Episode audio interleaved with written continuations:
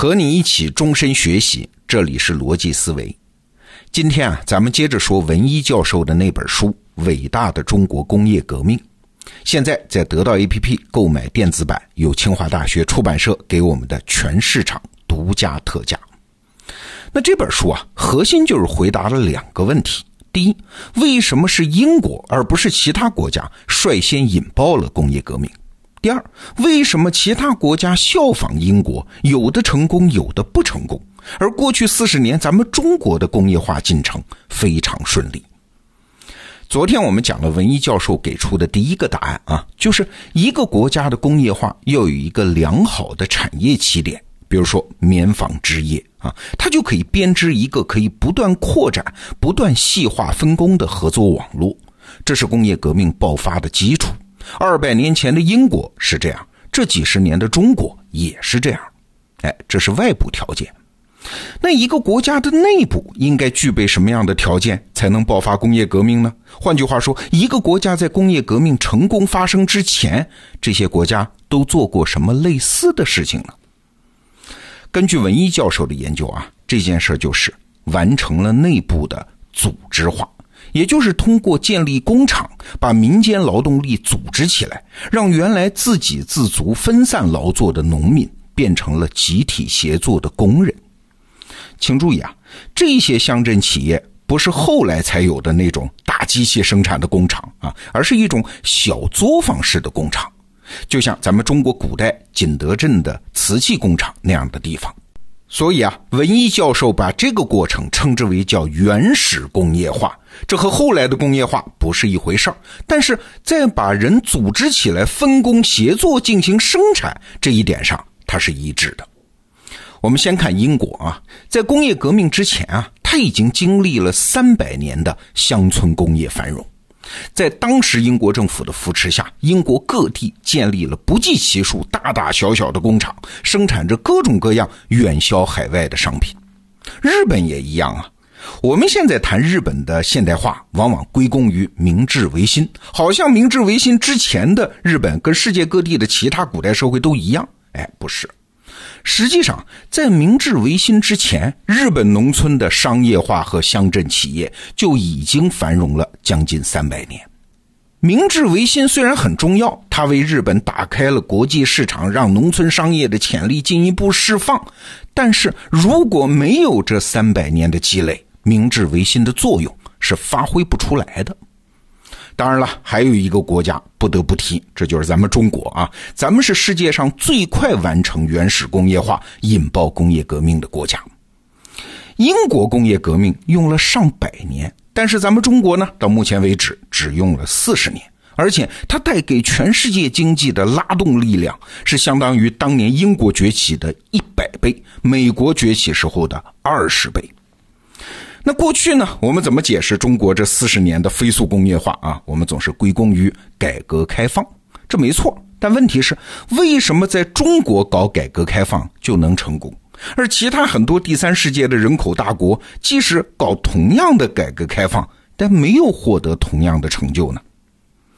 有人就分析说了。这是因为中国有深厚的文明积淀啊，我们在历史上就是一个很强盛的大国，所以这一次再次崛起，它只是个时间问题。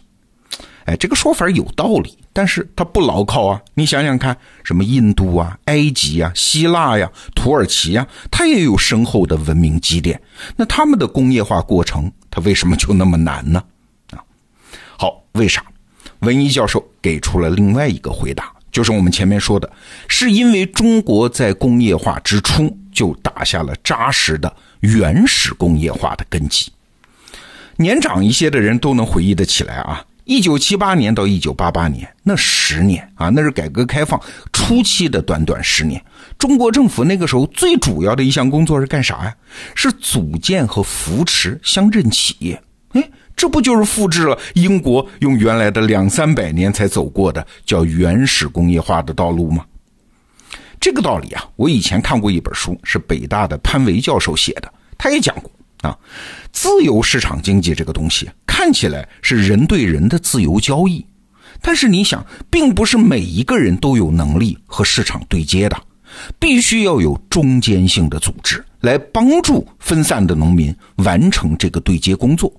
所以呢，中国搞市场经济之初，很多原来的农村公社组织，他就扮演了这样的角色啊。原来叫农村公社或者叫生产大队，现在摇身一变就变成了所谓的乡镇企业。比如说著名的华西村，那农村公社这个组织啊，我们再往前看，就是改革开放以前啊，那个时候的中国的农村公社，它是违背经济规律的，把中国经济搞得一塌糊涂。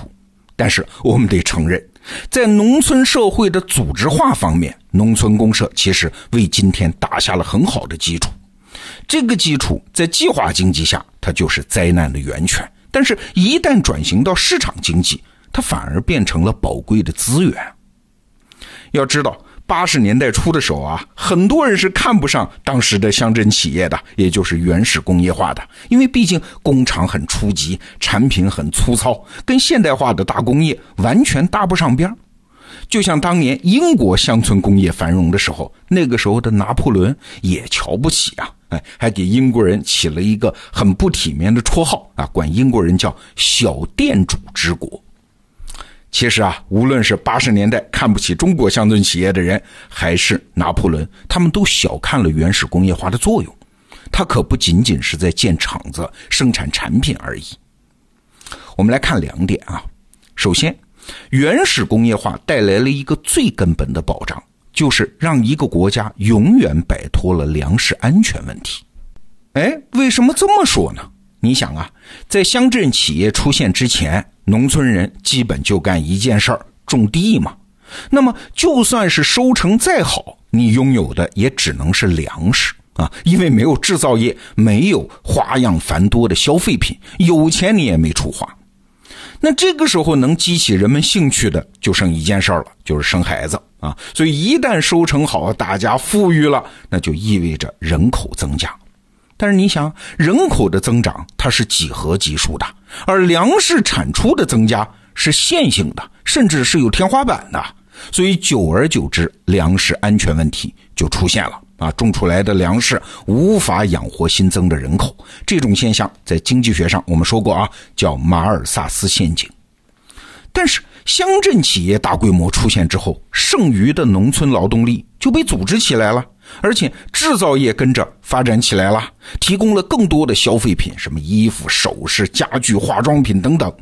以前只能通过生育来获得的满足感，很容易就转移了啊！而且工作量越大，收入越高，就越能享受到这些，工人们的干劲儿就更加十足，这就形成了一个良性循环，粮食安全问题也就解决了。中国到一九八八年的时候，乡镇企业已经创造了一个亿的就业岗位啊，农民平均收入增长了十二倍啊，而且因为消费品的爆炸性增长，中国在八十年代中期基本就告别了短缺经济和粮食安全问题啊，所以发展经济从农村开始，用农村包围城市，哎，其实是给发展提供了安全的保障。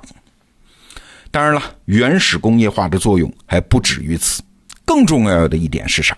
就是它把广大的农民阶层卷入了分工协作，实现了基层力量的组织化。我们节目多次讲过啊，一种力量是组织化的还是非组织化的，那是完全不同层级的两种力量啊。组织化起来的人口是工业化的财富啊。等于是为工业革命训练了一支产业大军呐！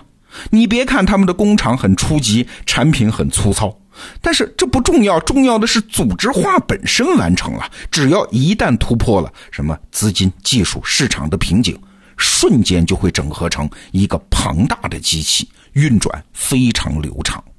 过去四十年，我们这一代中国人是眼睁睁地看着这个过程完成的。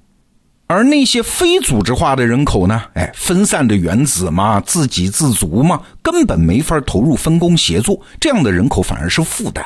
比如说印度啊，人口也不亚于中国，而且很多优秀的工程师，但是全国百分之九十的人都没有加入现代分工体系啊，这种人口资源它就是沉睡的呀。哎，你看我们今天谈这个话题啊，过去我们谈一个国家的现代化过程。往往是从什么经济、文化、制度、技术各个层面着手。但是实际上，你想想，什么经济、文化、制度、技术这些因素都是可以学习的、可以引进的，而且可以快速见效的。那最难的是啥？就是我们今天讲的人的组织化啊，它需要漫长的过程，甚至是独特的历史机缘。就像黄仁宇先生说的，民国时期中国其实完成了上层精英的组织化，那一九四九年建国后呢，完成的是中国下层社会的组织化。这两个过程都不可或缺，它合起来才是一个完整的中华民族现代化的过程。啊，所以从这个角度上讲，中国这四十年的经济崛起，哎，它的原因要到哪里找啊？不能只看到这四十年，其实要到更久远的历史中去寻找它的原因。好，今天的节目就到这儿，咱们明天继续介绍文一教授的《伟大的中国工业革命》这本书，明天见。